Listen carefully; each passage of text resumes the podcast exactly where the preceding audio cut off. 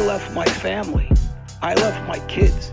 I left my nightclubs, my parking company, $35 million to fight the fight.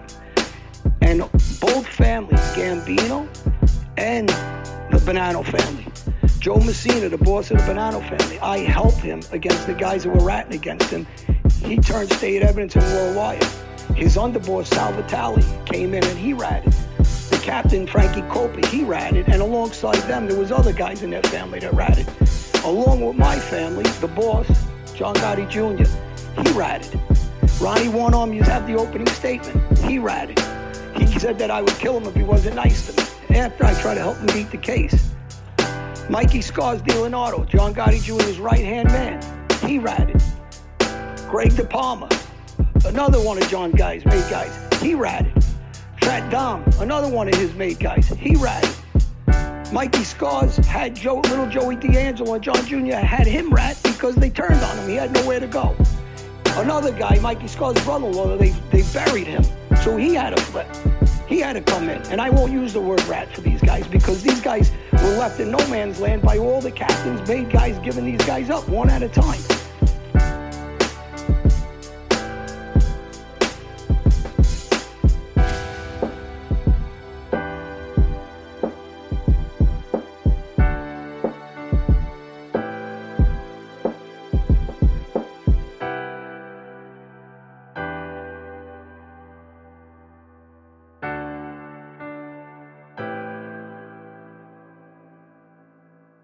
And we're live. Another edition of the the Johnny and Gene Show. I'm Felix Levine. To my right, I have John Alite, and to my far right, Gene Borrello. And today's guest, Doug Anton. Thank you for uh, for being on the show today. Pleasure. So uh, I like to, you know, just have a, a, brief introduction and have you do it if you don't mind, um, because I feel like you will do your own introduction slightly better um, and only do you justice. Just for the people that aren't familiar with you, will you please give us just a, a small background on yourself and um, and then after eventually uh, how you know this guy over here? Sure, sure. Uh, well, my name is Doug Anton. I'm an attorney, uh, licensed to practice in state and federal courts uh, throughout the country. Um, I uh, represent uh, my practice is a general practice, but I mostly do criminal defense and entertainment law, which sometimes uh, the two cross over. My entertainers have some criminal matters, and sometimes the criminal defense clients are involved in the entertainment business or become investors in the entertainment business or have excellent stories of their own intellectual properties that we seek to uh, move through the fields of entertainment. Been a practicing attorney for 25 years in good standing with all the states that I practice in. I also own a company called Conception Sports and Entertainment Management, where we handle the careers of athletes um, as well as uh, entertainers. I'm a licensed uh, NFL, um, I'm sorry, NBA um, player agent, uh, and I do work as an attorney for NFL players um, and pretty much every sports teams out there. I do work for players, uh, either legal or agent work for players, including boxing and uh, most recently MMA. In fact, um, one of my clients, Buddy McGirt, and John, you know Buddy. Uh, Buddy McGirt is uh, been hired and is now training Deontay Wilder for the next fight. So that's a huge bump to Buddy, and he's doing fantastic. Um, so that's a great thing for us there. But uh, he's out in LA, uh, or Vegas or LA uh, training him now, so we're looking forward to that. But my practice is a general one.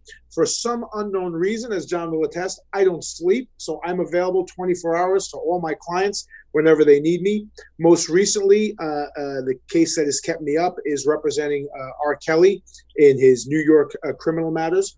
Uh, in federal court in the Eastern District of New York and in state court in Chicago. Um, he also has federal charges in Illinois, which I am not representing him on. I'm not licensed in uh, Illinois, uh, although I am uh, for the state court matter on a special license when I was brought in for that. So my office is in North Jersey, Hackensack, New Jersey, and I live in North Jersey as well.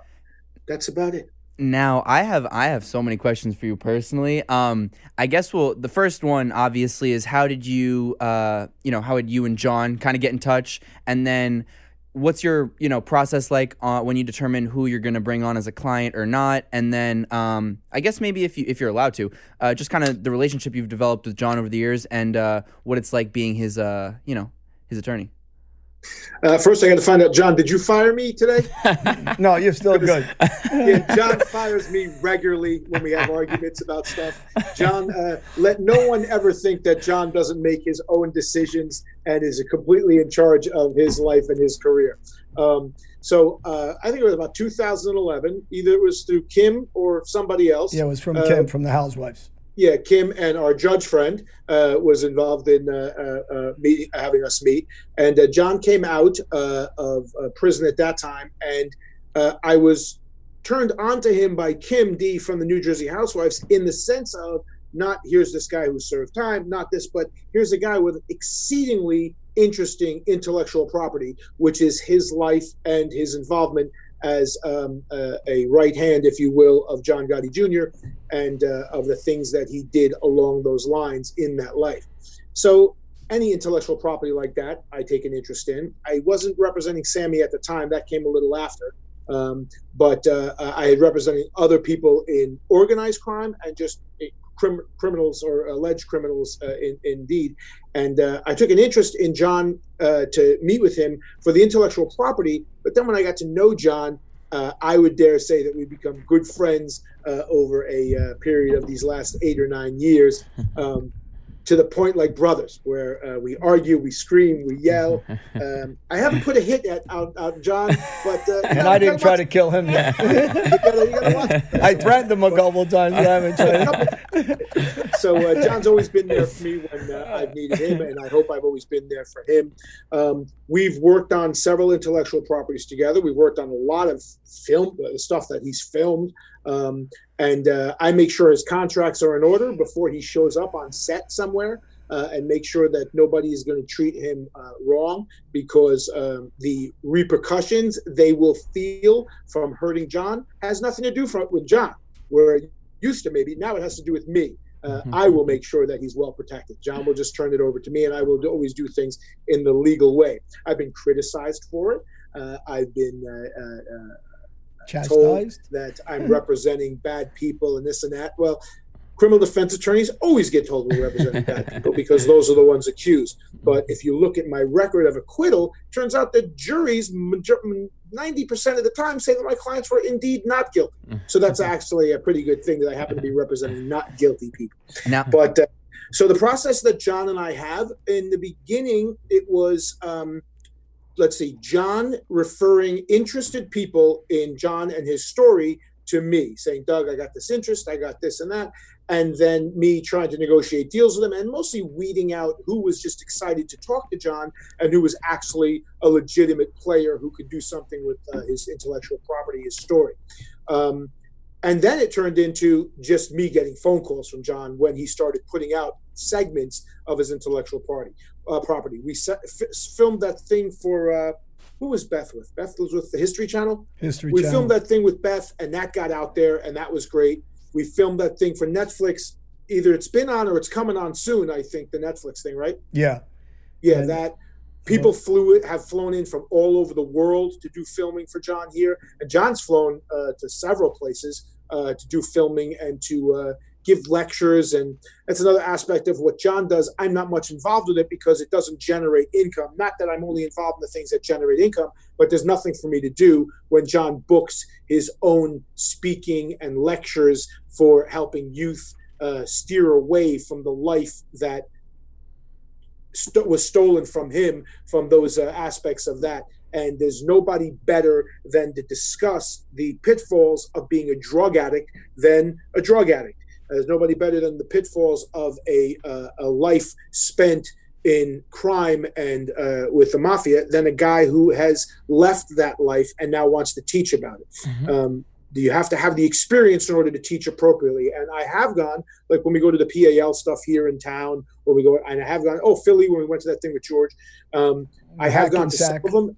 The audience is captivated because they have the real deal sitting in front of them and they know that it's not just someone who talks about like uh, they see um, people who lawyers who can't law do law teach uh, and so on so and law, real lawyers go to well in john's world he has been there. So when he talks about it, it's not like, well, you'll hear in the industry that, you know, mafia guys do this and that. John speaks from what he was involved in.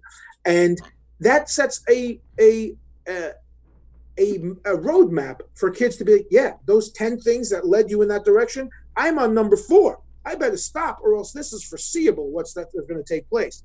So our life now is about talking about um, my dad before he passed away, John's family and their health, um, uh, when we're going to get together and smoke some cigars down at the beach, and what new intellectual property inquiries we have received for him. And then he gives me updates, sometimes emotional updates with respect. Uh, to some of the people he has reached and touched, and uh, uh, the kids that he has set their lives. And sometimes he reads me letters um, uh, from parents that, oh my God, whoever thought that the saving grace for my child would come from this type of person who was there. And uh, it's it's a tribute. I'm not saying that John hasn't done bad things in his past, but uh, if we uh, I'm not a, a, greatly religious person, but I do read. I have read the Bible. If we go by the Bible, what John's doing is something that uh, uh, the religions would approve of. You have to repent and then make amends for what you're doing.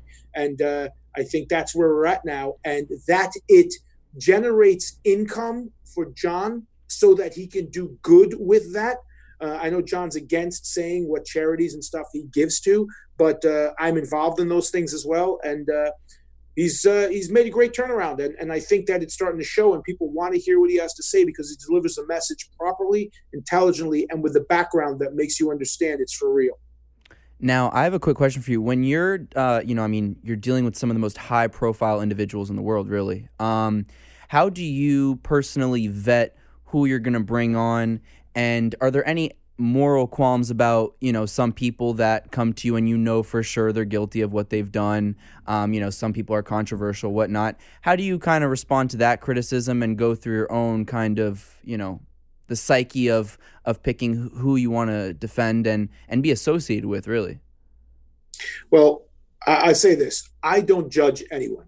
Uh, my job as a criminal defense attorney is not ever to put my arm around somebody and say hey this dude's a good guy.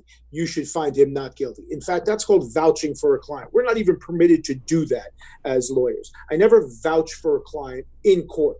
Like I said, I'm friends with John now. I vouch for him as a decent human being uh, now, and I don't know him when he was doing things that were not decent. So I could just say that I know the man, I like the man, I trust the man. As far as other clients go, I've always said this, and it's gotten me some criticism for it, but I don't care what you're alleged to have done. I don't know that you did it. And even if you tell me you did it, the law is set up for ways we handle that. It's not my job to prove a client innocent. It's my job to make sure the government proves them guilty beyond mm. a reasonable doubt. That's all it is. It's making, giving the jury everything they need to know to make a proper decision. If I do that and the client is found guilty, I don't have any problem with it because a jury will have made that decision. Um, luckily, in my practice thus far, I haven't had very many instances where somebody has been found guilty. That's not to say I'm Superman and I win every case. It's that the ones where the client says, Yes, I, that is me on video. I did do that, but the guy attacked me first and I stabbed him back you know you plea out those cases to something reasonable and you try to make deals with them so that the system moves smoothly and the person's life isn't destroyed by a trial that would put him in jail for 25 years instead he does five years uh, and uh, uh, saves everybody uh, grief and money so as far as clients go i say this regularly i've taken some hit i don't care who you are I would have represented Saddam Hussein. In fact, I tried to get on that defense. Uh, Saddam Hussein, Hitler, the devil, I don't care. It doesn't mean I'm bad guy and I want them to get free. It means that when I take a case on like that, if you have a guy like me or like Steve Greenberg, in who's also assisting, who's also in charge of the um, the uh, R. Kelly case out of Chicago and uh, is, has been R. Kelly's attorney for years. You have Tom Farinella uh, or Mike uh, Leonard. But these guys, they take on clients to help them, and we don't we can't judge the client or else nobody defense attorney would ever take on a client. So um, i don't judge anyone. I would represent anyone and do my job to make sure they get a fair shake. If at the end and the system should want this and it does want this if in the end the client is found guilty well, then you know that if a guy like myself was fighting hard for the client and he was found guilty, then you really can know he's guilty because I've given it everything I can to make sure that the system worked its way through and all the evidence was looked at properly. And I'm not alone. There's thousands and thousands of amazing attorneys out there who fight crazy hard for their clients. Uh, public defenders being one of the top people uh, uh, on the list of doing that. So um, I don't care what someone's accused of, I will always defend them. Now, the next question is how do I pick? It's just about a matter of time. It's a matter of how much time I can dedicate to that client. I can't, I get a lot of celebrity clients contacting me to represent them in various things. I just can't do it all. And my clients, once they hire me, they don't want any of the attorneys or anybody working for me to be their main person. Uh, we have them do the work. We have some excellent people here, but they want me on it 24 hours a day. And it's not that easy to do. And as I get older, as you can tell from some of the gray here, um, I got to have somewhat of a life, you know? Now, so, I, I also have a quick question. You because you know you obviously represent John. Uh, you also mentioned uh, another big mafia name is uh, Sammy the Bull Gravano. Um, yes. What you know, and it, has it been like working? I mean, I know you you you work with a variety of athletes and criminal, whatever it may be, but specifically John and and also Sammy. Will you talk about uh, those experiences and, and how those two have been maybe different from a legal standpoint um, and how pers- you know you've talked about your personal relationship with john but maybe if if that's also developed with sammy and how that's different or, or similar um, if you're allowed to, to go into some of that Sure, I'll, I'll touch upon it. Well, John I already went into already, and John and I are, are considerably closer than uh, Sammy and I are. So uh, I think it was uh, Karen had uh, Karen Gravano, uh, Sammy's daughter, had some issues, and uh, John turned me on to talking to Karen, and then Karen gave me a call with regard to some issues. Uh, Grand Theft Auto had stolen her name and likeness. Uh, was the position she had taken um, with Tom Farinella, an excellent attorney who I work with with the R. Kelly case. I brought him on for that. Um, so he was working with her on that, and he was also assisting Sammy on his motion to be released early from uh, jail uh, on a drug crime in Arizona in the early 2000s. So I came on with that, and I went and met Sammy several times and worked on that matter with him. And uh, uh and we had Sammy, uh, and then Sammy got released um, uh, as a result of his sentence and the, and the, work we did. So I met Sammy maybe 20, 10, 12 10 or so times at the federal uh, facility.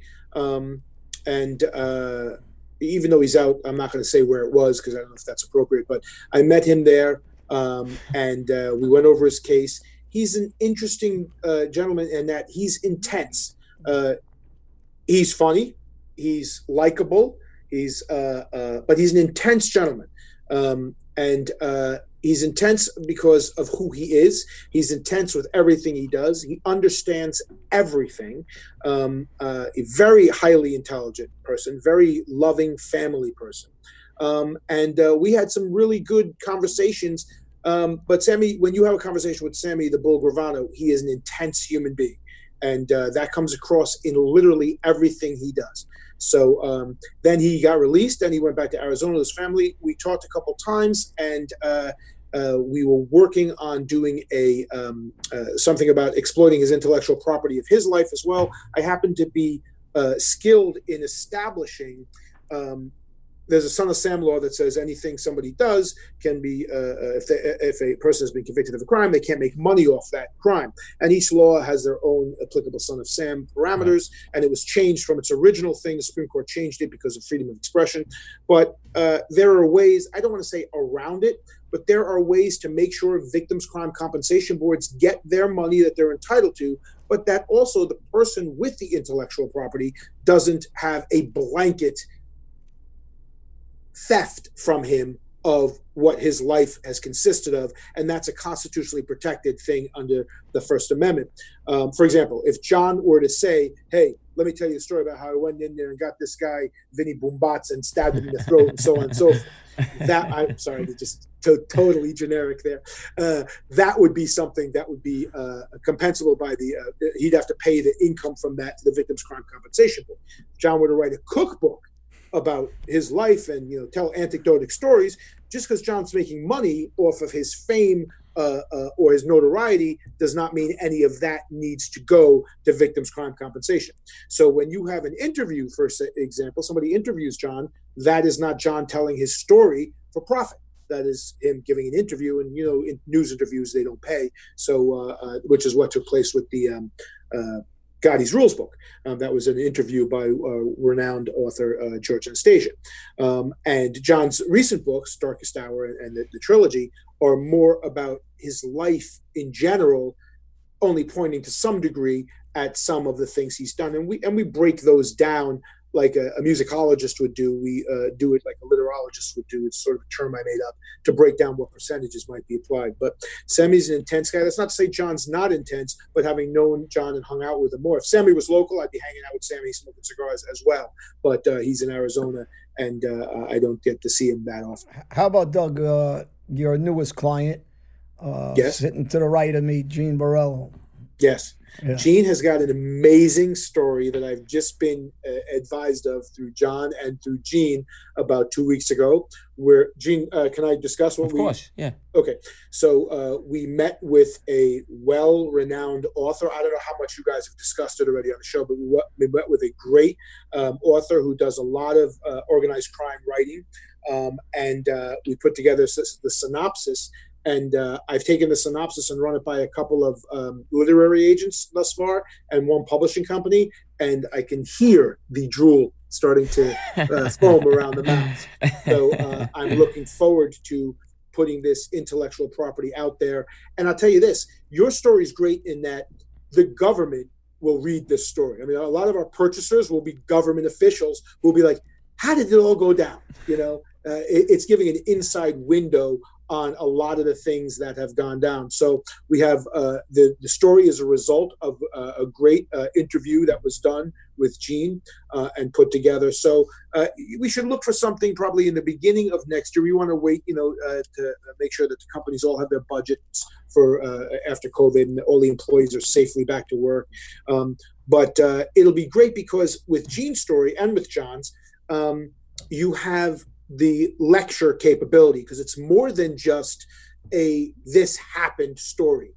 It, it, it makes people inquire further into what were you going through when that happened or when you heard that happen how did you feel and what so their stories are interactive stories that um, uh, uh, lead to further discussion and and i learned this from john and education and with education comes people's ability to evolve understand and then really get past what has taken place. I have been stunned to learn that some of John's recent and last five year friends have been relatives of people he has not been very nice with, and dare I say, have have committed crimes against. And uh, they want to know from John what was it my dad doing or what was he involved in? You right, John? I mean, you can you know the names if you it's want. Fine. I mean, a lot of people but, that, and that's why you know obviously Gene came on board to. Uh, help me and uh, continue the same thing to the younger generation of kids to talk about staying away from crime and what it is and why we got into it and how do we influence them to get uh, get away from it. So right. that's a big part of what we're doing and uh, and what Gene's doing now with me, talking to whether individuals one on one or in groups or in big uh, you know high schools like I did at Newark High School with this right. four or five hundred kids inside the auditorium while I'm talking to them about staying away from the pitfalls of the street. Right. Well, I, I tell you, with Gene's story, I'm looking forward to it because your story is now turned from the books to film. So we're picking those different film projects we have. But Gene's story is great because it's now coming in. The vehicle is going to be the book, and then uh, we'll probably within two years be looking at a Hulu or Amazon Prime or a Netflix thing as well um, to put that together. And it's good because it, it's an evolution mm-hmm. of uh, the storyline that helps educate people. And John, you, you and I know we talked to uh, our my new recent friend Duncan. Uh, who is his witness protection name? Uh, I'm not going to say anything more than that, but uh, he's a guy that just recently came out of witness protection. Who is a, would you say, a, a major player? He and his brother. Uh, his brother was a very major player, and uh, he stepped in and he was involved in obviously some serious crimes, some murders, and right. he got involved wearing wires in some serious dangerous situations. And uh, no doubt, we had a great the, conversation. He says hi, by the way. Yeah. We had a great conversation. Um, he's given me uh, rights to his intellectual property, and uh, that is after Gene's is all up and running. That's the next one we're going to move on. And I think that one is completely different than Gene's as just a great story because it involves a lot of law too, because he became involved working with law enforcement stuff like that. And uh, uh, I think it's a great it's a great story because it's all real. It's all real and gritty, and it's like finding Bigfoot. Like, well, yeah, and, and his brother was like I said, a very good friend of mine, a very serious, dangerous serious. Uh, mm-hmm. uh, hitter. So this is the he comes from some uh, hierarchy in the mob, no doubt, and uh, he knows the life, no doubt. And uh, I wish him and his brother well. And his brother was yeah. happens to be, like I said, a very good friend of mine. I, and I did some time with him over the years, and so he's going to have some interesting uh, future too. Mm, John, I have a question for you. When you uh, when you're at a point where you needed to find an attorney, how did you know uh, how did you kind of gauge who was going to be the right fit, and then ultimately settle on on Doug? And uh, and you know, I guess I think it's also interesting for people to hear from the uh, I guess the, the, accused side when they're looking for for an, uh, an attorney. Um, you know that vetting process that you go through to figure out who's going to be the right guy for your job. Well, when I first met Doug, we sat down and we he doesn't drink, but uh, we were sitting down and we uh, we were at a, a, a mutual uh, party that uh, an ex Supreme Court judge is a friend of ours. Uh, STK. Also, yeah, STK. Oh, that's right. Yeah. STK, and uh, we we talked about some of his clients that were ball players. That some of the mutual friends of mine also. we have some business partners that were friends. Uh, he uh, was involved with the, a guy Randy, uh, that's Gerry Cooney's uh, co-host on a radio show I did that Doug put me on. That I know Gerry since we're kids from from the boxing, from the gyms, and uh, so we did a radio show together. So we had so much mutual connection, and then Kim D with the Housewives, and so I think it was just uh, we hit it off intellectually, hit it off with business, and and we just started staying with each other socially and business wise. So I think it was a good connection and it was an easy, you know, really wasn't a transition. It was kind of easy, like he said.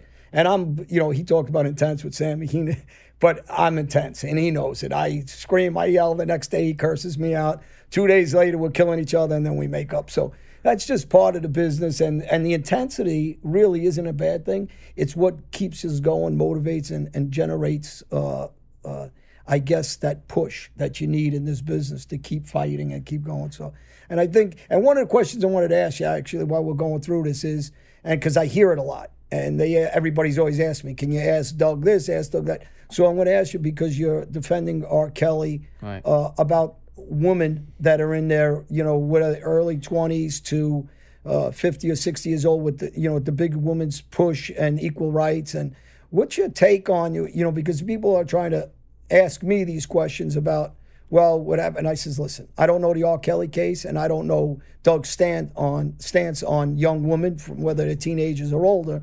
And you know, women's what's your belief of the situation, of respecting women, disrespecting women, the case itself, if you can answer that, you know, because sure. I get a lot of that. Sure, I mean, to the best of my ability. Well, first of all, I'll I'll talk about it on the legal sense. Um, Statutory rape is defined in various states differently by age. Is that means a person of a, a woman or, or, a man, a boy of a certain age, is not permitted to give consent to sexual conduct with another person um, of a certain age. Now, we have, like, for example, uh, unfortunately, uh, it's evolved that the law has modified itself such that a 13 year old girl who is underage can engage in um, activity with a 14 year old boy and it doesn't uh, fit the law because they're both under a certain age. But there is a there's a legal parameters around that. Different ages in different states are the uh, uh, are consent. States with strict liability make it so that if um, and i'll use i'm not going to use myself i'll use gene for an example make it so that if a woman a young lady who is in a state where the age of consent is 17 and the woman is 16 years old and 364 days, and at one in the morning she'll be uh, of legal age of consent. If on that day she meets Gene, likes him, roofies him, uh, knocks him out, sometimes get, somehow gets him aroused, and then has intercourse with him and robs me in Gene's oh, no. trial. in Gene's trial, if they ask her, uh, yes, I wanted this. I roofied him. I did this. I did that. I did everything. Gene didn't even know about it. Uh, was Gene's penis inside of you? Yes. That's it. Done for Gene. because that's a strict liability state. Now, you would seek jury nullification and you, it would be crazy. The jury have to look at that and be like, I mean, come on. But the law is clear. Some states have um, different thing. If you reasonably believe the person was a certain age, like if they show you ID, fake ID, I'm 20 and they don't look like they're 12. You know, I mean, I don't know why people would do that except in the celebrity thing. And I'm not talking about R. Kelly's case in particular, but it's except in the celebrity. People well, it happened with, and I don't mean to cut you off. It happened with Mike Tyson. He was charged with yeah. rape, which I believe he was innocent. My own personal opinion. Uh, uh, Sapp from the uh, Buck from the Tampa Bay Bucks. He hung out my club. Is another guy that I I uh, I don't know the whole details of what he was accused with, but I know Sapp, and I thought he was always a gentleman. So I don't know the laws in each state and, and each county, what goes on with some of these situations. I think a lot of these, and I'm not talking against women in general, because for the most part, you know, I advocate and I go to court for domestic abuse for women on their behalf. But on some of these technical cases where I think some of these guys are getting mischarged, I don't know if they're being overcharged by an overzealous prosecutor or, uh, you know, the, the, law is stringent on where the law is at. I'm really not sure. It, it's interesting because it's a combination of all those things in the circumstances, and it's tough to navigate this field. I have to be honest with you. Um, first of all, I want to make it very clear: anytime a uh, man assaults a woman, I have to say also a woman assaults a man, but I'm going to use the man and woman uh, situation rather than the reverse. Um, it should be reported to the police. No woman or any person deserves to be assaulted. No person deserves to be raped. There's no excuse for it. I wouldn't tolerate it. I would still defend somebody, but I wouldn't tolerate it in the sense that, ah, let that person go. I'll defend them to make sure that it was rape, that the person maybe didn't say yes, and then he didn't get the message that it was no. And I mean, a lot happens. There's so much to that dynamic. A woman can say no anytime during uh, the sexual encounter.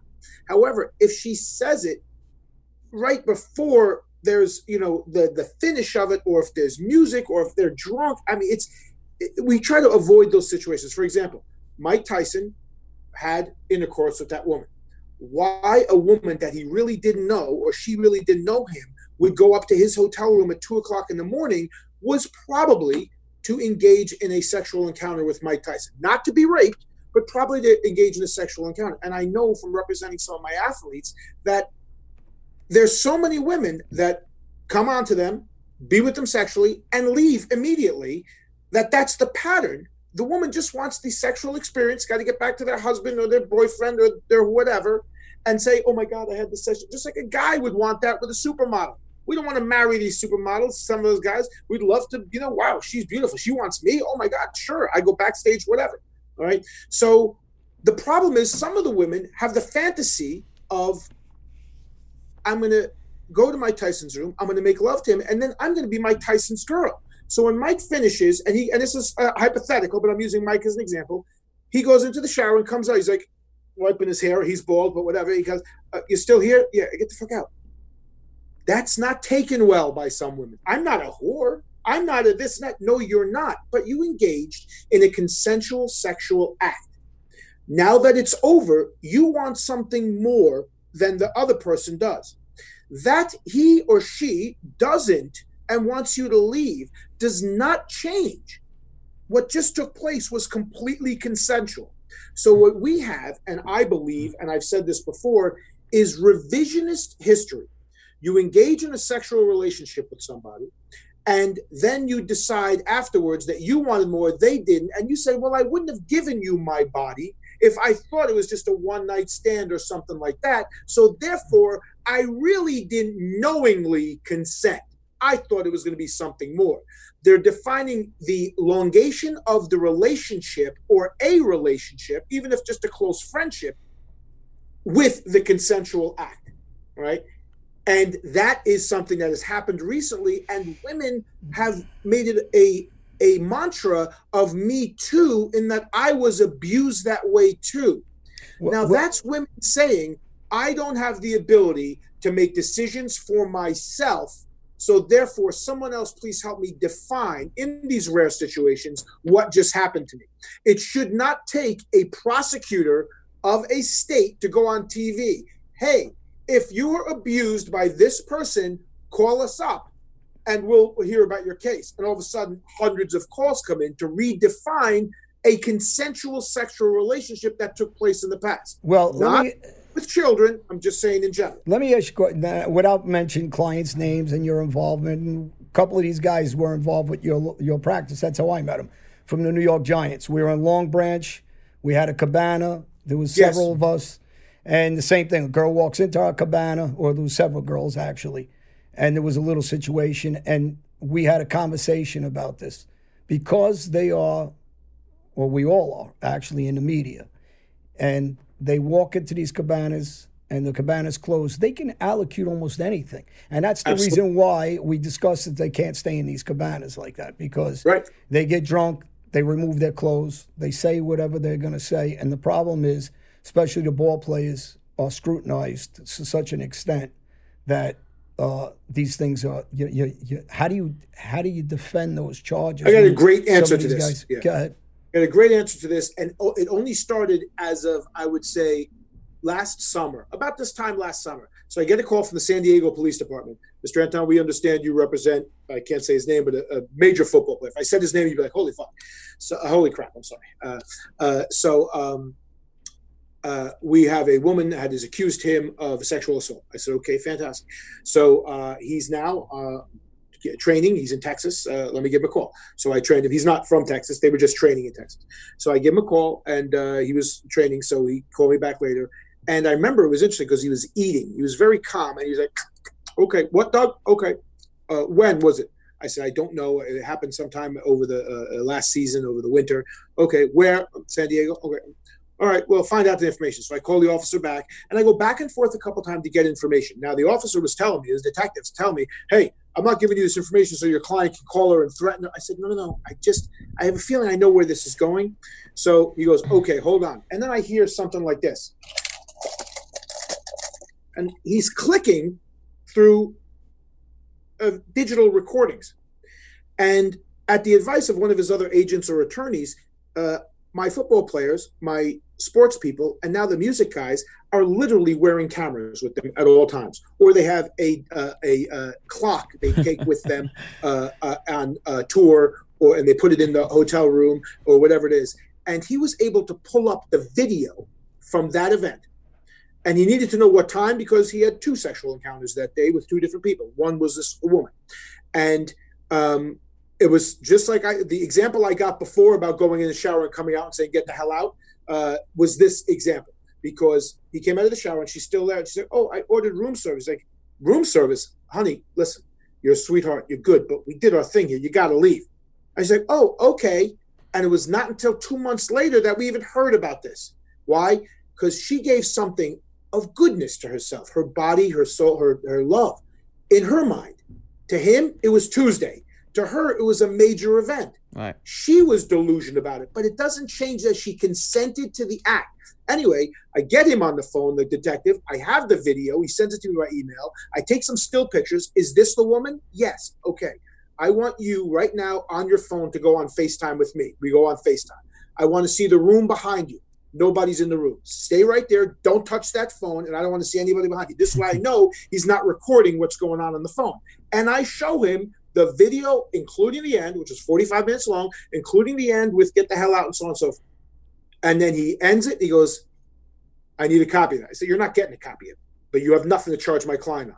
And then he calls me back. He goes, Does your client want to file perjury charges against this woman? I oh, said, Oh, No, shit. he does not. And that was the end of it. Well, Now, Doug, uh, other clients have come to me, John, and I've now been drafting at like 10 grand a shot sexual consent contracts. Powerful businessmen, mostly businessmen, not even sports athletes, powerful businessmen um, come to me and they say, I want you to draft this contract. I hear you're good at drafting. That's it includes to the woman. You know I'm married. You know I have another girlfriend. You know I travel a lot. You know I work a lot. You're not going to be my girlfriend, but I will help you and take care of you and this and that, and we will have a relationship. It doesn't protect anyone from rape or assault or crimes. But when a woman then comes later and says, I thought we'd get married and I thought we were married and it's palimony and this and that. They can't say that because they had informed consent about this gentleman that he was going to be this guy. And they can't come back and say that they didn't know that and therefore they were abused and mentally abused. Now, sexually, it's a whole different story. He touches her the wrong way, rapes her. If she makes love to him a hundred times, on the hundred and one time, it can be rape. If she says no, and I'm a proponent of that, and I represent rape, rape victims in making sure their cases are prosecuted many times, holding their hand through the process. But uh, we need some definition because some people hear from other people that the reason why their life is not so good now is because they were the victim of abuse and it's not true. They made a decision. They made a bad decision. Listen, we all have made decisions about being with women that we don't like, but we don't go back and sue them for it. Right. Well, we got to end it at that, and uh, appreciate you coming on. Hopefully, we could get you Pleasure. in the studio. And uh, you guys have anything to say? I got for- uh, well with Doug. Uh, you know, I'm sure I'll be speaking to you and see you in the future. Yes, definitely. Um, also, I want to give a shout out to one of my friends, um, my friend Sammy Wall. I was locked up with him. He stood a true friend to me. Um, he ended up, we ended up staying in touch through the years. He always told me, Gene, when you come home, I got you. I says, you know, I hear that a lot. Sure enough, today I'm picking up my brand new 2020 Porsche GTS from him. Yeah, a lot of- so um, this guy really kept his word, and it's on the arm. He's letting me use his car. This is a great, you know, I'm excited. I love high end cars. So I got to say, you've been a true friend to me, and uh, that's that's all I got to say. Thank you, and, Sammy. and for and from my end, Doug, it was a it was a pleasure meeting you. I hope that I know you're busy, but I hope one day we can bring you into studio. This has been one of my uh, personal favorite episodes. I think it's super interesting Yeah. to hear this this kind of side of the world. So um, thank you for taking the time, and uh, we'll stay in touch. And Doug, for me, it wasn't as interesting because we talk every day. So, uh, no, So, no, really, no, Feeling really, a lawyer, Hey, I'm happy. but It you was know- really great to see you know you. what sold me on we'll him? see you this week. He was talking about Ocean's Eleven deal he did. I said, "What? Yeah, yeah, George yeah. Clooney's his fucking client." We'll see you this All week. right. Thank Take you. care, buddy. Bye-bye, right. guys. Bye.